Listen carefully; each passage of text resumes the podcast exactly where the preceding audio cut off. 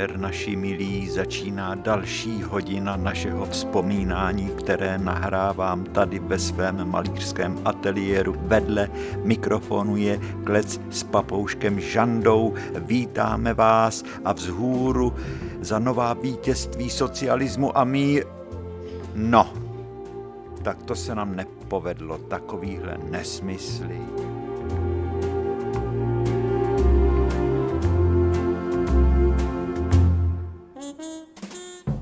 Jsme to sice vydávali každý den, když jsme se podívali z elektriky nebo když jsme šli po Praze. Při pohledu na takový heslo se to v nás tak zvláštním způsobem sevřelo. Protože ty hesla nám něco vnucovali, co nám, co nám bylo protivný. No tak to je, no, když to člověku říkají pořád, do něj to cpou, musíš jít tam, tak on just jde na druhou stranu.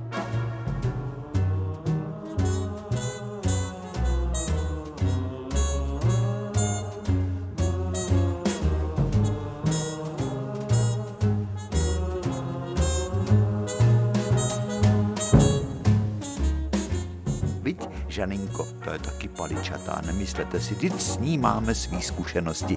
Když já řeknu, Žaninko, zaspívej nám, just ne.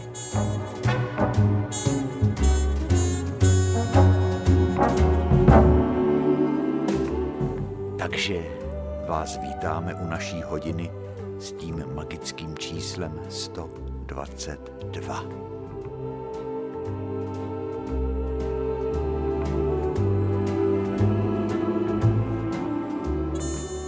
Od těch dvojek, od toho roku 2002, který už má na kahánku a brzo skončí, jsme si tolik slibovali.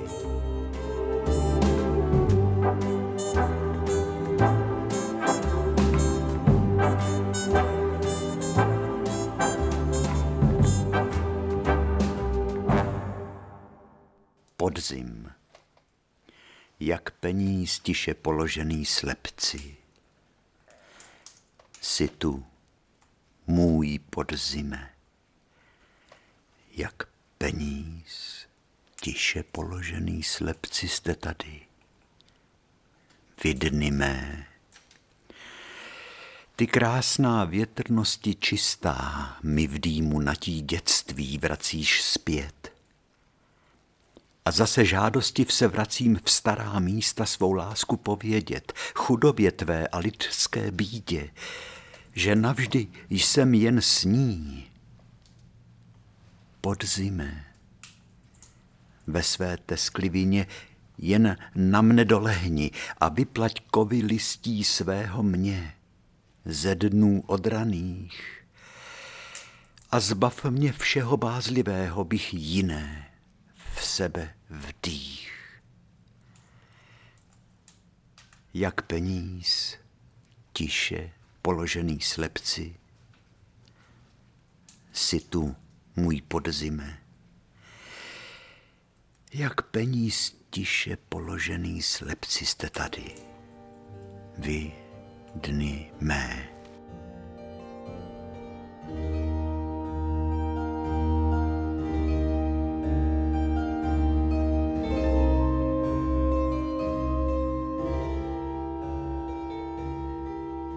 To byla báseň Františka Halase Podzim.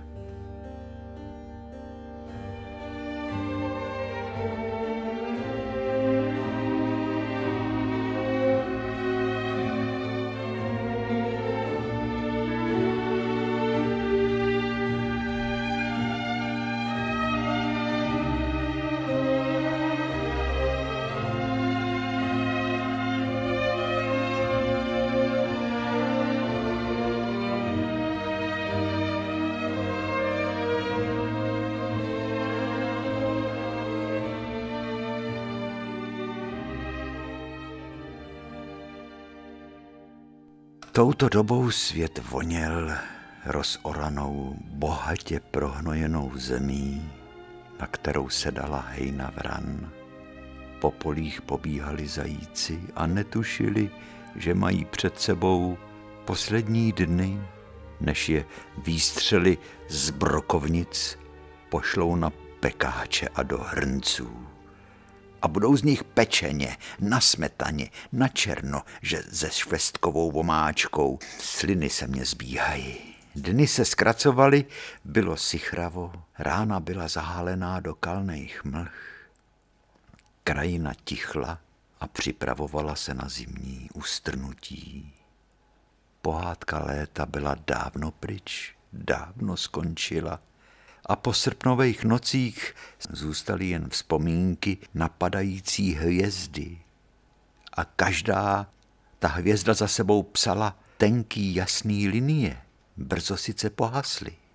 Ale my jsme se tak úporně snažili, když padala hvězda, tak si něco přát, ale nikdy k tomu nedošlo, protože to bylo najednou pryč. To se stihlo málo kdy si něco přát.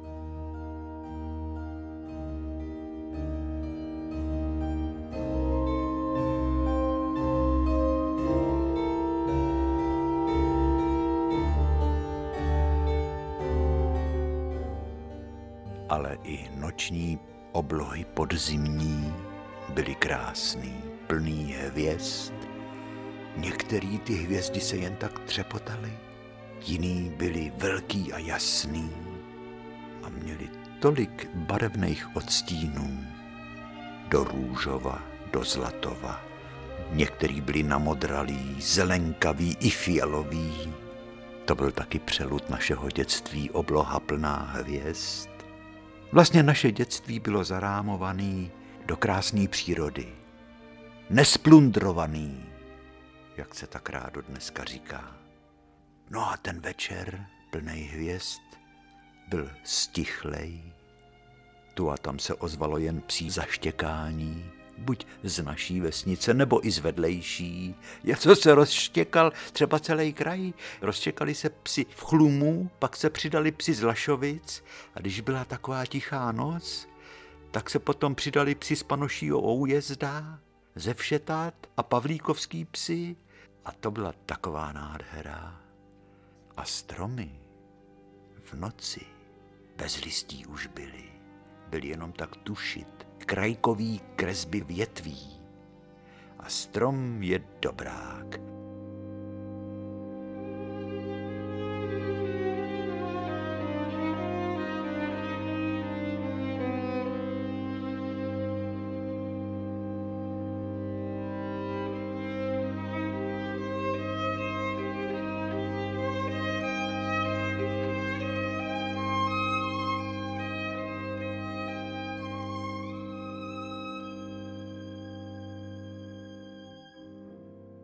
Na vesnici se žilo v proměnách ročních dob. Od dětství jsme tak žili.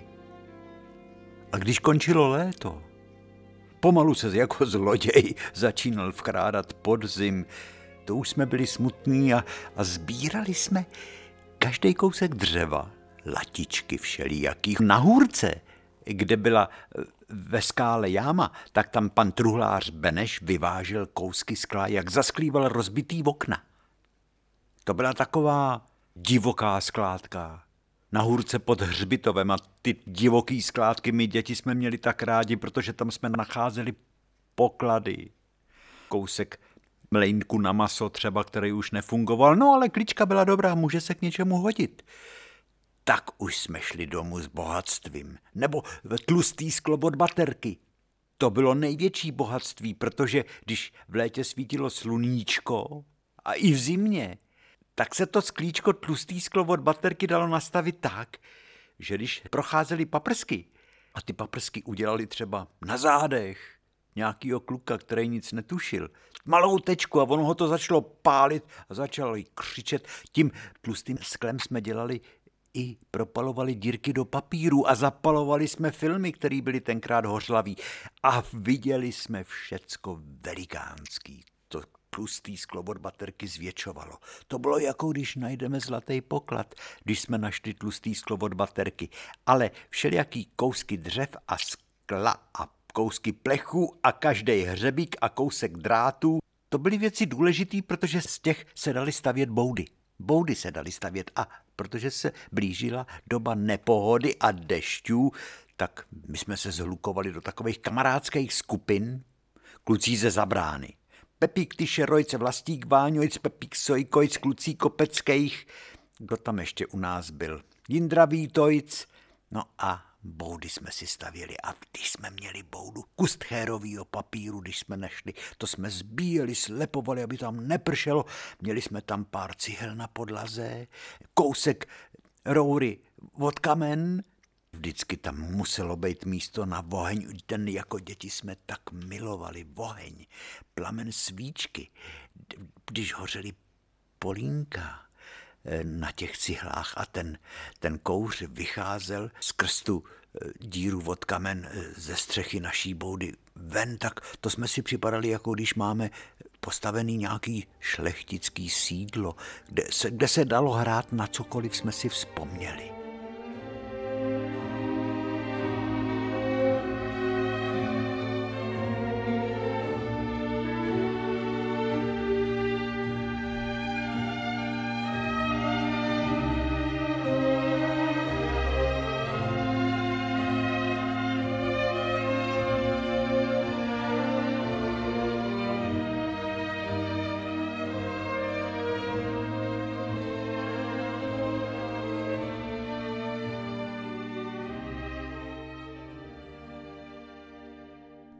U toho ohně jsme trávili celý odpoledne, až kolikrát padla tma a přišli jsme domů a dostali jsme vyhubováno, kde se tak dlouho touláme. No jo, ale my jsme třeba vůbec nic neříkali, jenom jsme pozorovali ten praskající oheň. A tím vokínkem, který jsme si zasklili těma kouskama toho skla, jak vyhodil truhlář Beneš, tak jsme se koukali, jak padá soumrak. A na polích bylo vidět v řadách černý hromádky čerstvě vyveženého hnoje, ze kterého se kouřilo. Když se pálil pejr, to už ani nikdo neví, co to je pejr. Pejr to byl takový neřád, který měl tak dlouhý kořeny v, v zemi, že když bylo zapejrovaný pole, to bylo neštěstí a Pejr se vykopával, ten tak hezky doutnal a taky voněl, nebo se pálila maková nať. Prostě v podzimní krajině bylo tolik vohníčků, starý listí se pálilo, takže ty podzimní kouře potom ten studený vzduch přitisk k zemi, že se celá krajina zamlžila vypadalo to jako v nějakém snu.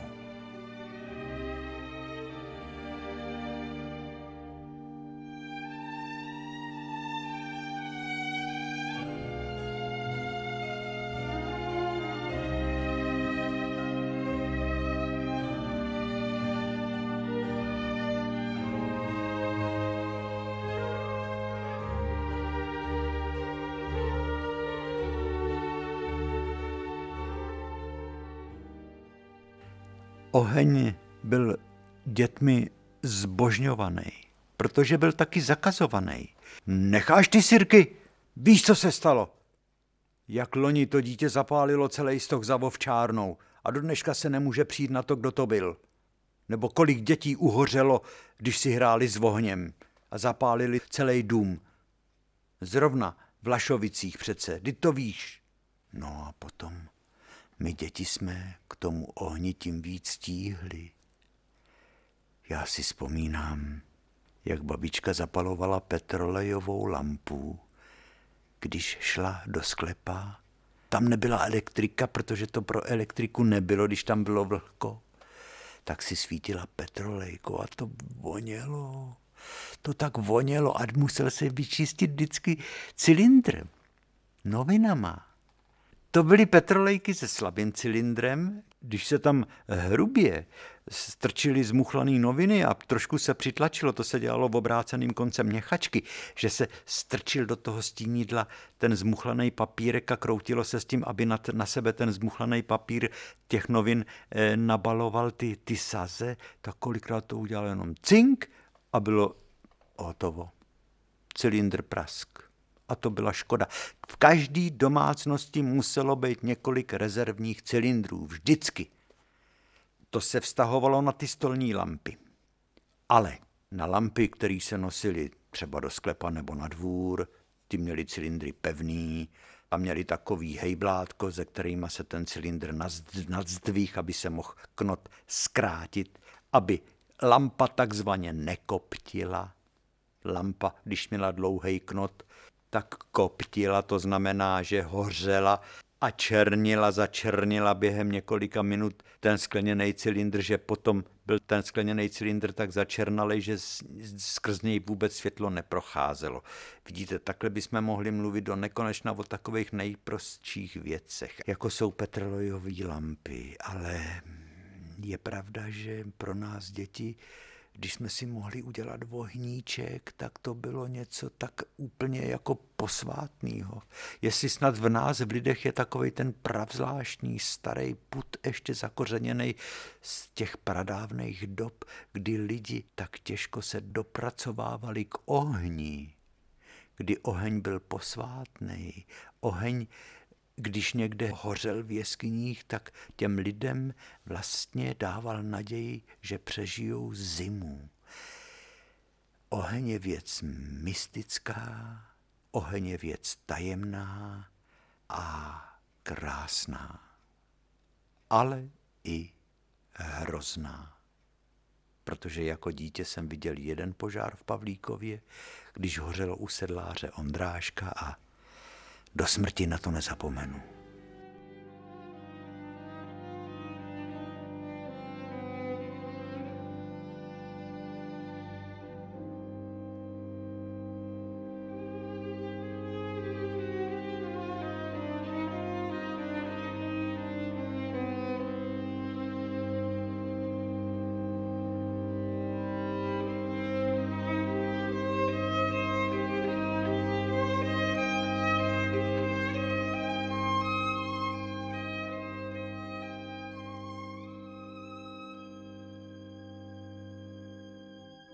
První mrazy vykouzlili na loužích těžko slovy popsatelný v obrazce ledu. Ten mráz tu louži vysál a proměnil jí nahoře v takový jako mléčný sklo. A zase, když do toho zasvítilo slunce, tak ten led se roztál a na dně se objevila loužička vody. To už byla známka, že už je nenávratně Zima před dveřmi, když se objevovaly první zamrzlý louže.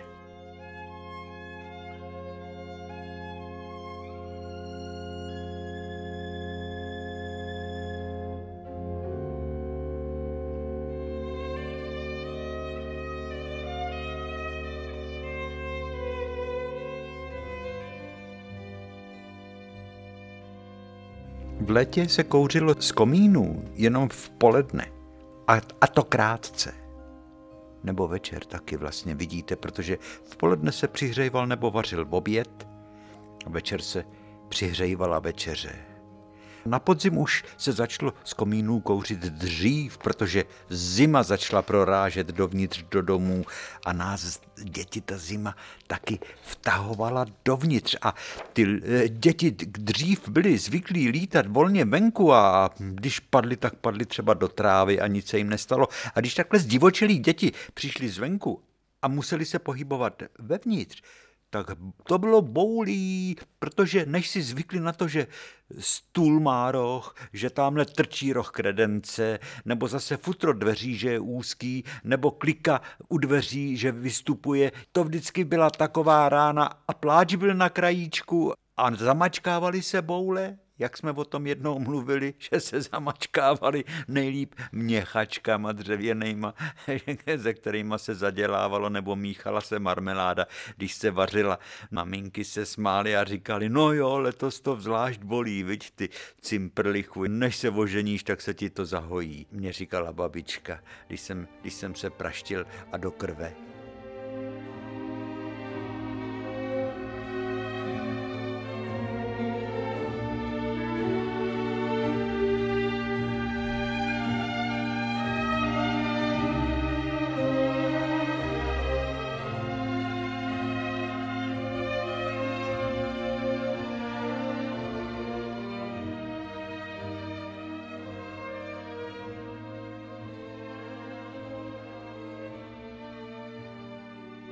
No a venku jsme si hrát nemohli. Fotbal, taky ten už se dávno přestal hrát, protože na trávu se nemohlo, ta byla rozmokla. Když jsme tam lítali chvilku, tak jsme ji tak rozdupali, že jsme přicházeli domů celý špinavý. Vy jste jako prasata špinavý, slíkni to, já bych to všecko dala do kbelíku, podívej se na ty boty, jak vypadají, to je jedna hrouda bláta.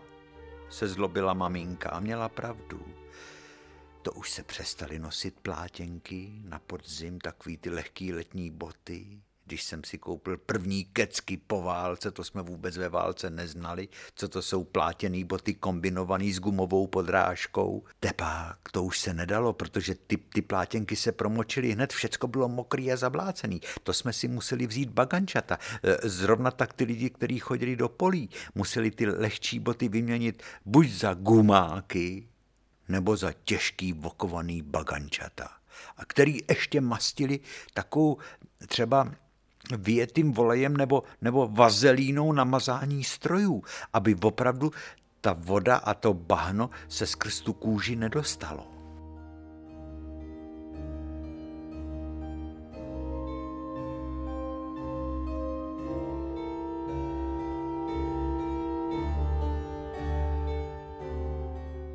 No a babička už měla ve sklepě uskladněný brambory, ty byly v jednom rohu, v druhém rohu byl burgán, v třetím rohu byly jabka. Zelí bylo nakrouhaný, to bylo v takový dřevěný štoudvy, kyselý zelí. To krouhadlo to se pučovalo. Těch bylo ve vesnici tak dvě, tři krouhadla. K čemu taky? To bylo takový velký prkno, Nůž, ten byl trošičku šikmo, buď jenom jeden nebo dva za sebou, v takový dřevěný, jak ono to, jak to popsat, takový dřevěný škatuli, do který, do který se dala rozkrojená hlávka zelí, buď na půlku nebo na čtvrtku, tou dřevěnou škatulí se přejíždělo po tom noži a ten odkrajoval z té hlávky zelí ty proužky toho zelí a zbývaly košťály, který se potom dávali kozám, ty to měli moc rádi. No, to se potom udusalo, uhemovalo nebo klackama, někdo dokonce to zelí šlapal. Pečlivě si vydrhnul nohy a bosejma nohama eh, to udupával, až to, to zelí muselo pustit šťávu, muselo se nechat chvilku pár dní kvasit nahoře v teple v místnosti a když to pustilo šťávu, to mezi, mezi to ještě, se ještě dávali jabka čerstvě skvašený zelí, je to bylo, anebo zvlášť to uleželý, to stačilo jít do sklepa a vzít si hrst zelí. To se muselo všem vodu dát, dát pryč, velký kámen, žulovej takovej jsme měli my, který zatěžkával prkenou silnou desku, aby to pořád bylo pod tlakem aby se tam nedostal vzduch, protože to musel to zelí spresovat tou vahou ten kámen, aby šťáva z toho zelí, to zelí nahoře pokrejvala, jo? Aby, aby to zelí pořád jako bylo pod šťávou a ta šťáva byla dobrá, je. To bylo, no a tam se hráblo rukou, jo, třeba se nadzvih ten kámen s tím prknem a plná hrst kyselýho zelí.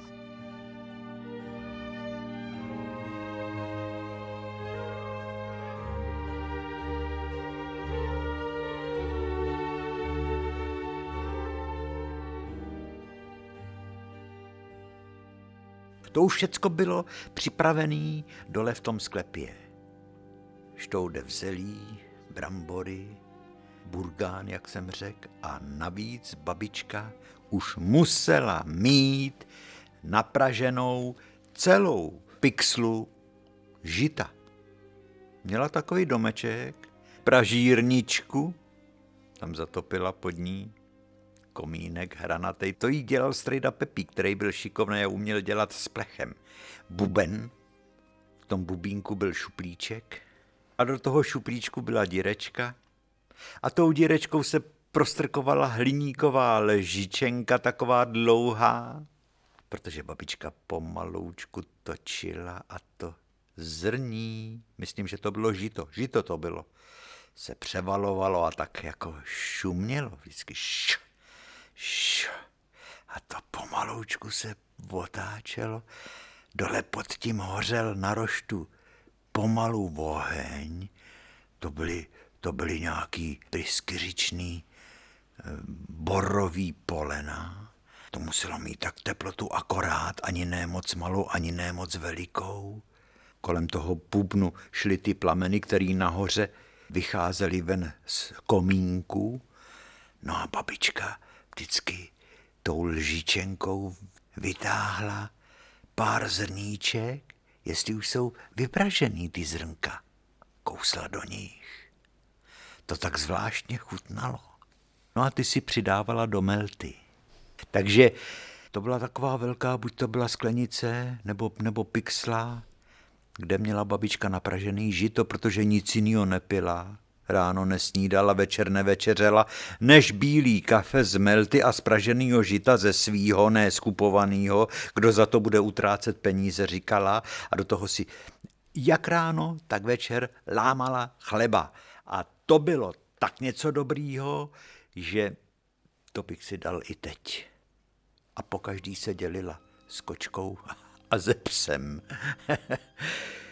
Ach jo, naše babička.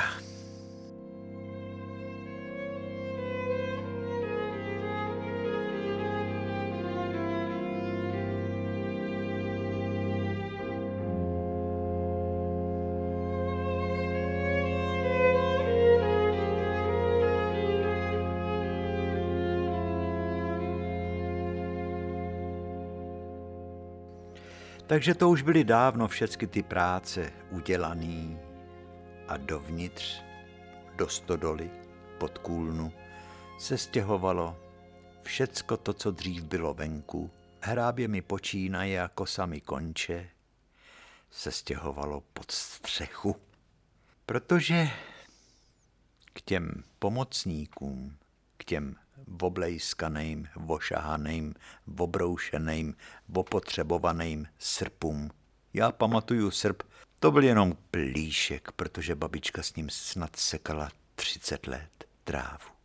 To dřevěný držátko na tom srpu, to bylo tak. To byl jenom z kousíček zbyteček dřeva a ten srp měla babička nejradši, protože on byl nejlehčí a to samé bylo s kosama. To byly dva druhy kos buď těžký hrabice, na trávu taky byly těžký kosy, a nebo třeba babička, když chodila sama s rancem z nůší, tak měla kosičku lehkou, tu svojí vybroušenou. Nedotýkej se toho, chlapče, říkala vždycky, nebo se pořežeš. To je kosa ostrá jako jed.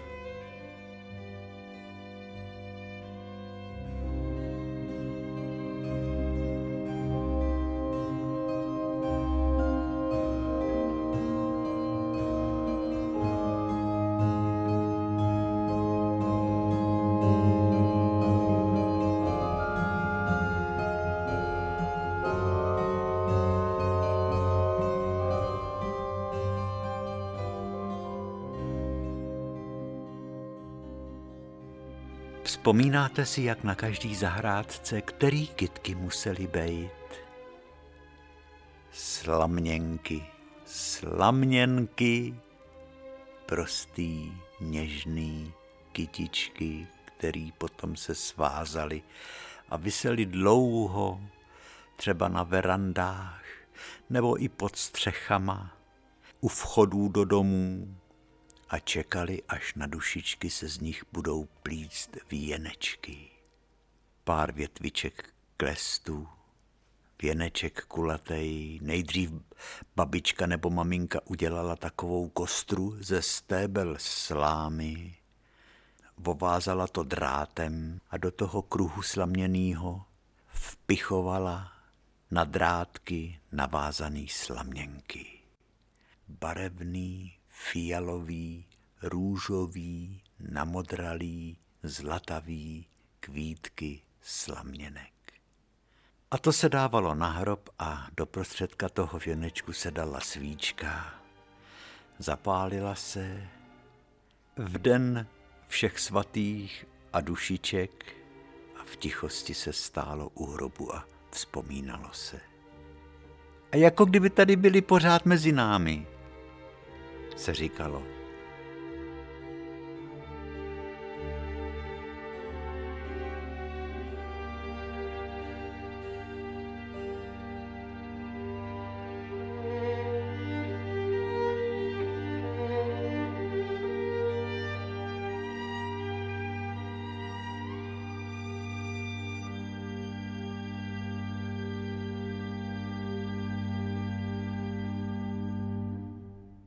Jestli si vzpomínáte, minule jsme si vyprávěli o tom, jak se komu přezdívalo. Že když někdo dostal přezdívku a slyšel na ní a nestyděl se za ní, tak to byl výraz sousedský lásky. A kdo měl v Pavlíkově nejpoetičtější přezdívku? Ládíček. Ládíček pospíšil, kterýmu se přezdívalo Pampeliška. Pampeliška. Jako taková zlatá, zapomenutá krůpěj, září pampeliška v podzimní krajině, že jo? To je takový odlesk toho letního slunce, poslední jakoby závan léta. Tak pampeliška se přezdívalo Ládíčkovi Pospíšilovi, autoklempíři, který bydlel na Rafandě. Na Rafandě my kluci jsme prošmejdili všecko a autoklempířství v Pavlíkově u Pampelišky, u Pampelišky, o kterým se říkalo, že má zlatý ruce, he, tam já jsem chodíval kreslit, jak jsem měl čas každý den.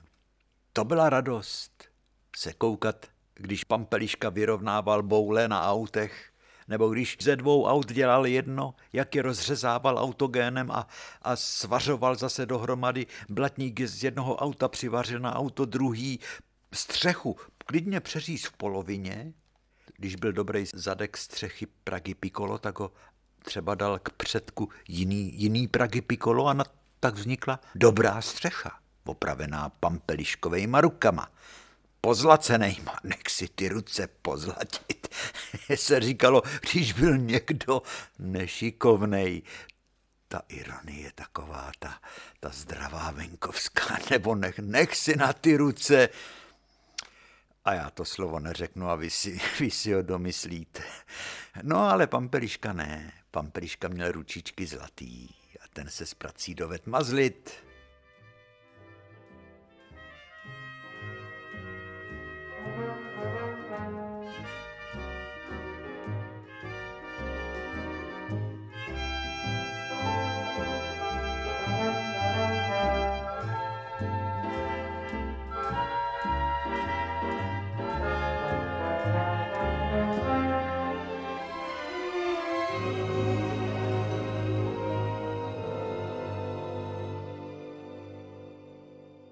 Pampeliška nebyl vazba, byl drobnej, ale o to čipernější, protože byl fotbalista a nevím, jestli hrál buď centr halva nebo nějaký křídlo levý nebo pravý. Klidánko, to bylo jeho heslo, žádnej kvalt. To chce klid.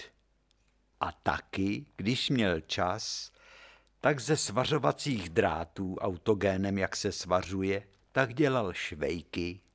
Ty drátěný švejky, profil, okurkovej nos, švejkův, ten typický ladův švejk s tou rakouskou herskou čepicí, tu tou vojenskou, a pod tím nápis To chce klid.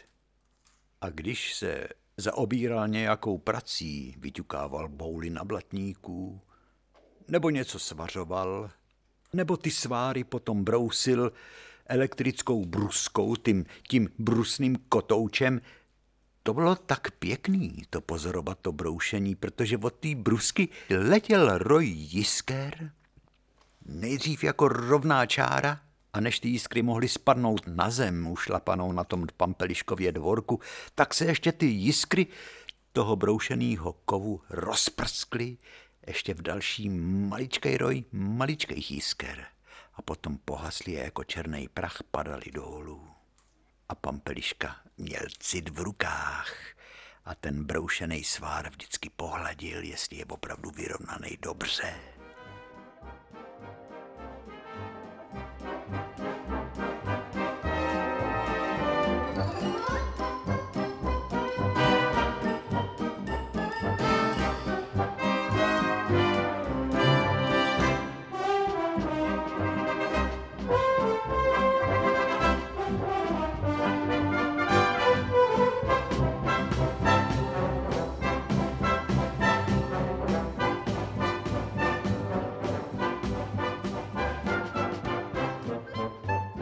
Je, ten když zapaloval plynový hořák.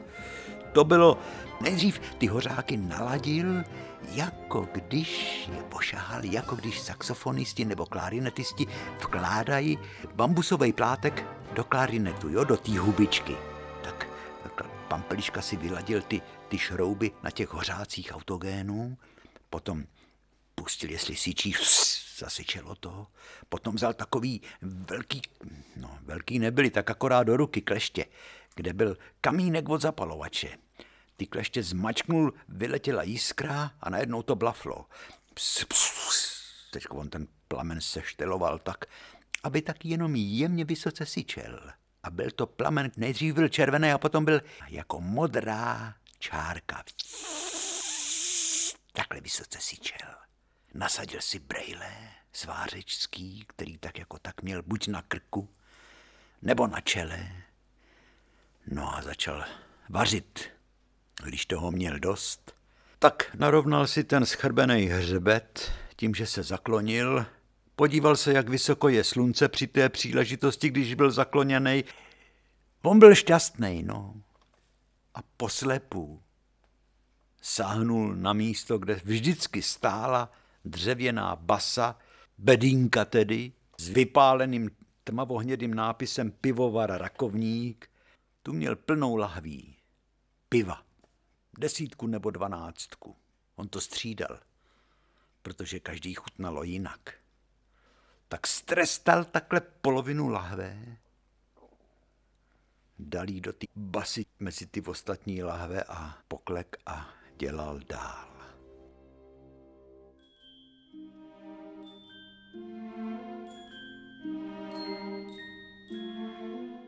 Ty kluku jeden, okaž, co si zase nakreslil, mě říkal Pampeliška.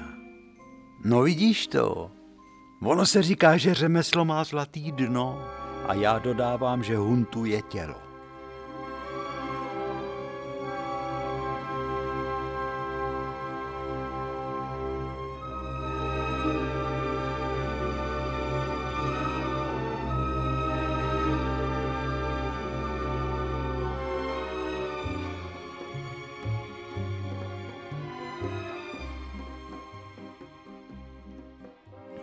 Za Pampeliškou přijelo Fáro. No Fáro, to byla Praga Lady, ale říkalo se jí Lády. No a vystoupil z ní takovej frája z města s kravatou. A šéfe, prej tady na ťuknutí na tom blatníku, jo? Nešlo by to tak jako vyrovnat? Pampeliška zrovna měl žváro přilepený cigáro na spodním rtu a kouš mu stoupal do levýho voka, který tak mhouřil a pravým vokem si tu bulku na tom blatníku, no to byla dost velká boule, prohlíd a neříká nic, vyčkává. Svářičský brejle má na opoceným čele, kladívečko drží v ruce, klidánko, protože to chce klid šéfe. Uvidíme, no, co se s tím dá dělat, řek Vzal hadici autogénu do ruky. Zase vyladil ty kohouty jako saxofonisti ladí plátky v hubičkách saxofonu nebo klarinetů. Zase zapalovač škrtnul a plamen blafnul a byl nejdřív temně červený a potom zmodral. On se nahnul pod ten blatník, trošku si ho přihřál. A potom vzal kladívečko a udělal ťuk, ťuk, ťuk, se zavřenýma očima pohladil to místo a po bouli ani památky. To propadlý místo bylo úplně zahlazený. Řekl, je to fertik.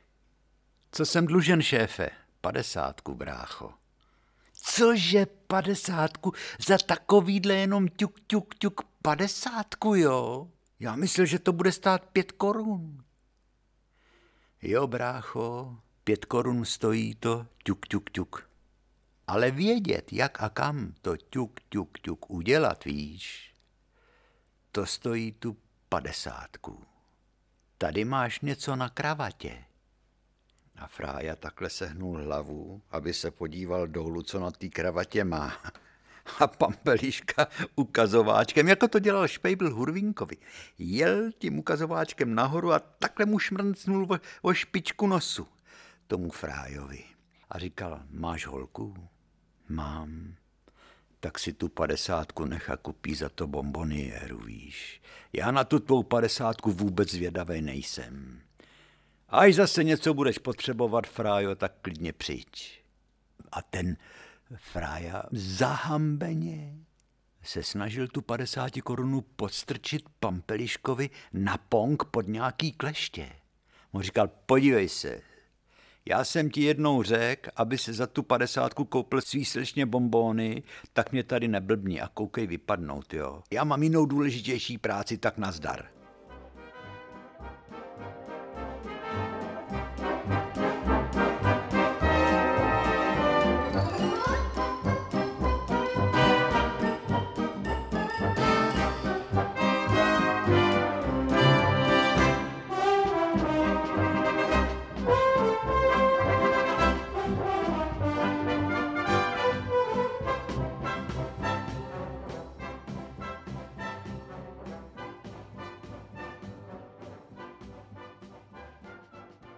Já jsem kolikrát, když jsem sledoval tu práci, tu něhu doslova, jak se Pampeliška s tou prací mazlil, jak se přitom tak usmíval, tak jsem si říkal, to štěstí mu tryská přímo z tváře.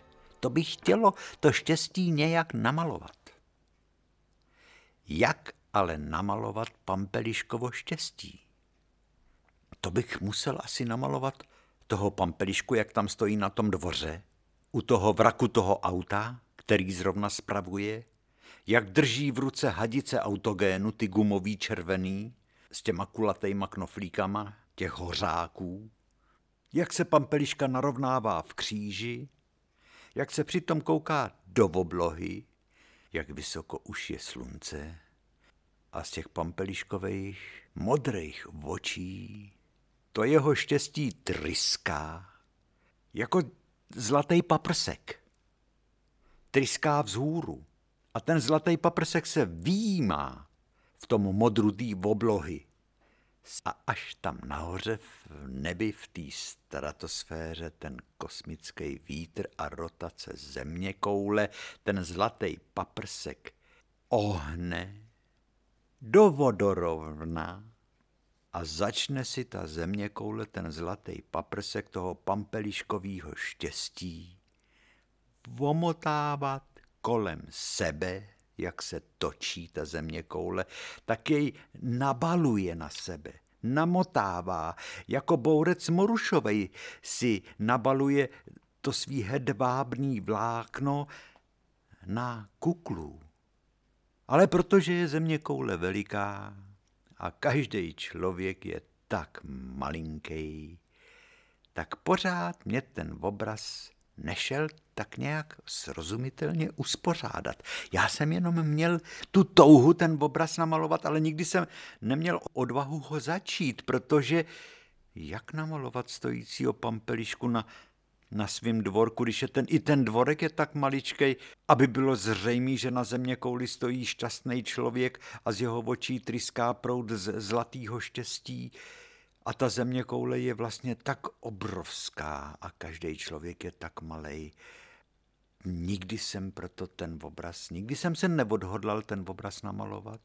A i když jsem v myšlenkách šel dál a říkal jsem si, že by vlastně z očí každého člověka mohl takovej paprsek zlatýho nebo stříbrného štěstí tryskat a takhle nahoře tu země kouli obalovat, že by to byl krásný obraz.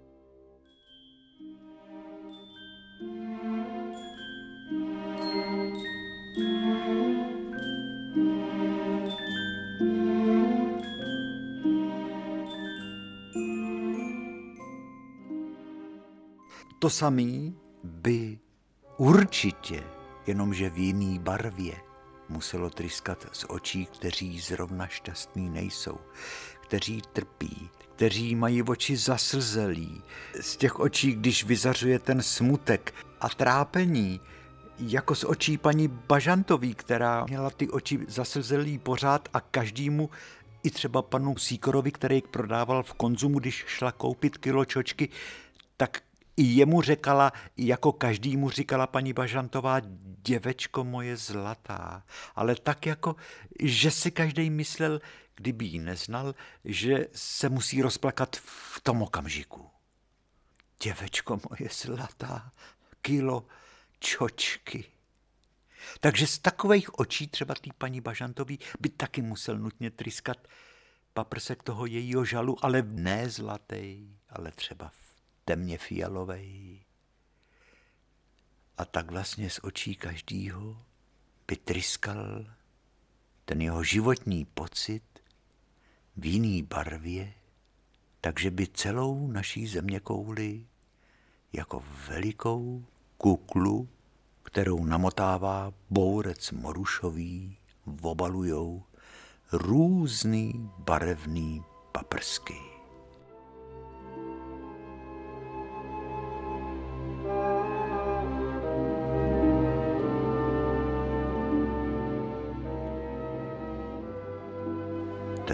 Štěstí, radost nebo žal a smutek, který lidi prožívají. Vidíte, nikdy jsem ten obraz nenamaloval. Zatím ještě možná, že k tomu dojde. Ale lehký to nebude.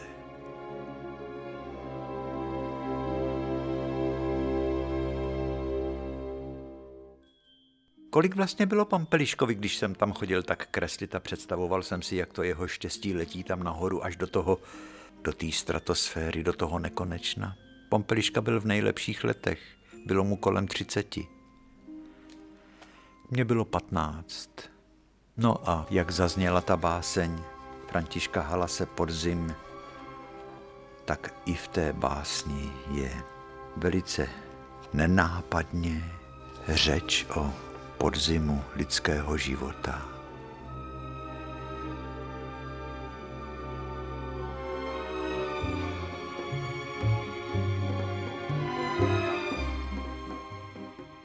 A když František Halas v básni Podzim píše, jak peníz tiše položený slepci si tu můj podzime, tak dále potom je verš Ty krásná větrnosti čistá, mi v dýmu natí dětství vracíš zpět. A zase žádosti se vracím v stará místa, svou lásku povědět. Dým natí a ty ohně v polích taky patřily k našemu dětství.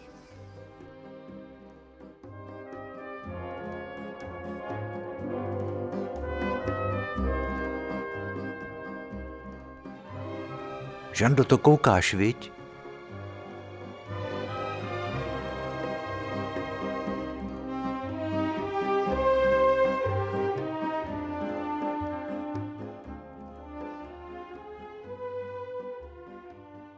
No jo, jsme říkali, že budeme papouškovi říkat pohádku na dobrou noc. Tak to musíme, musíme i dneska. Žando, já ti řeknu pohádku, poslouchej.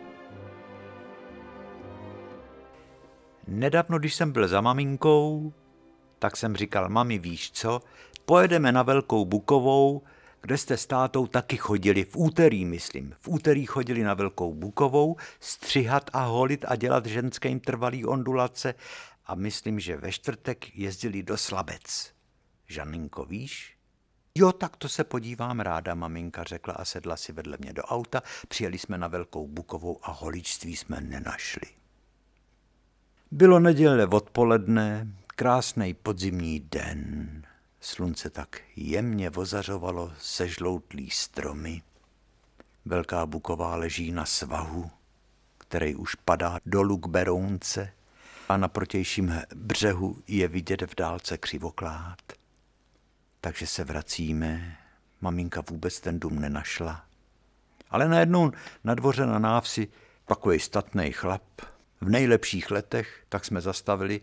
Já se zeptám, říkala maminka. Prosím vás, kde tady bylo holičství? Je, paní holičství, to už je 20 let, co tady holič z Pavlíkova a z jeho paní jsem mě střihala paní holičová z Pavlíková. A pan holič už je dávno mrtvej. A kdo ví, jestli paní ještě holičová je na světě? Ale děte, to jsem já přece, já jsem vás stříhala, jak se jmenujete? Konopásek. No vidíte, pane Konopásek, vy si mě nepamatujete. Počkejte, teď se na vás koukám, to víte, že si vás pamatuju. No, mě 91 let, víte, Toto uteklo, co? Toto uteklo. No, toto uteklo tedy, říká překvapený pan Konopásek z Velký Bukoví. Mě jste stříhala jako malýho kluka, vidíte? Tak jo, to jsem rád, že jsem vás viděl, paní Holičová, takže zase z někdy přijďte a přijďte na kafe, na koláče. My se s vámi rádi popovídáme a maminka byla šťastná, že ji ty lidi poznali. A říkali, no to jste nemohli najít toho lidství, tam je teď hospodá. Tak proto říkala maminka, víš, Žando, proto jsme toho lidství nenašli. To byla pohádka pro tebe na dobrou noc a pro vás taky, naši milí.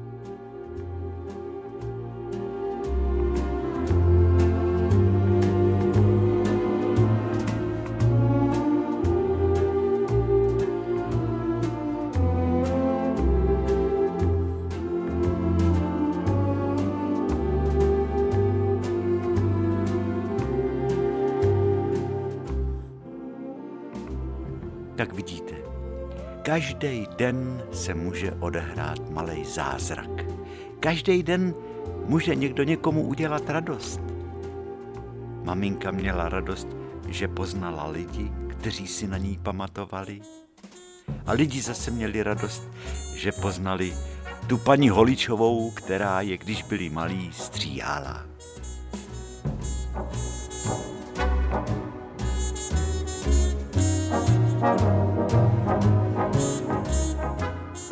Takže vážení, děkujeme za vaši přízeň, za dopisy, za to, že jste nám věnovali to nejdražší, co máte, a to je váš čas.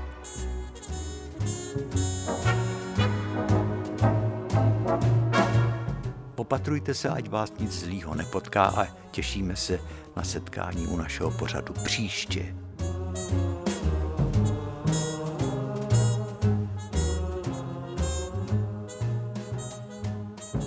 Přejeme vám hezký a klidný večer.